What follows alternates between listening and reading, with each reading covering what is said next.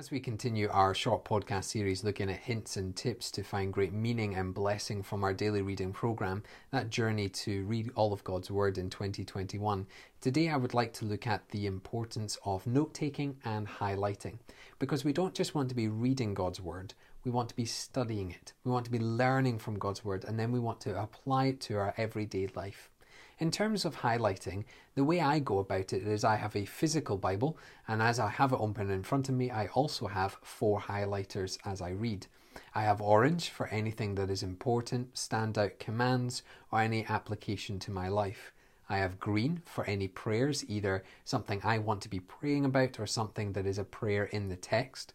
I have blue for evangelism and missions, and then I have yellow for the character of God. As I'm reading through each passage, I'll be highlighting as I go, and so I can clearly see as I go through God's Word whether a passage is about, say, prayer, or whether a passage is about the character of God and what we can learn from God. And that just helps my study and helps to develop uh, new thinking and new things that are standing out to me from the text each day.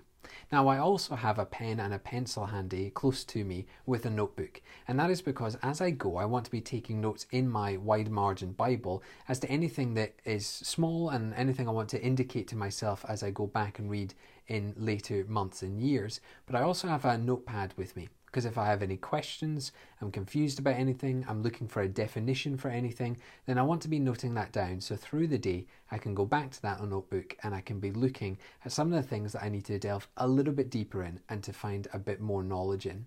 Now, as I go through this process, it's really important to go back to notes and go back to the things you highlight. This isn't just about having a colourful Bible or lots of notes down the margin. This is about trying to study deeper and learn more from God's Word. And so sometimes, as I go to the next day's reading, I'll check over previous day's notes and highlights just to see if those standout things have indeed been applied to my life for that day. I would encourage you as you go through the reading program this year to have pens, pencils, notepads, highlighters handy so you're not just reading the Word of God, instead, you're studying the Word of God. Uh, Psalm 1 2 writes it this way that we are blessed as we meditate on the law of the Lord day and night meditating essentially being a deeper form of reading, really studying it, really looking into it. And I pray that as you note take, as you write down your questions, as you highlight as you go, you will find God's word illuminated to you and you will learn more of God and his character. Every blessing in 2021.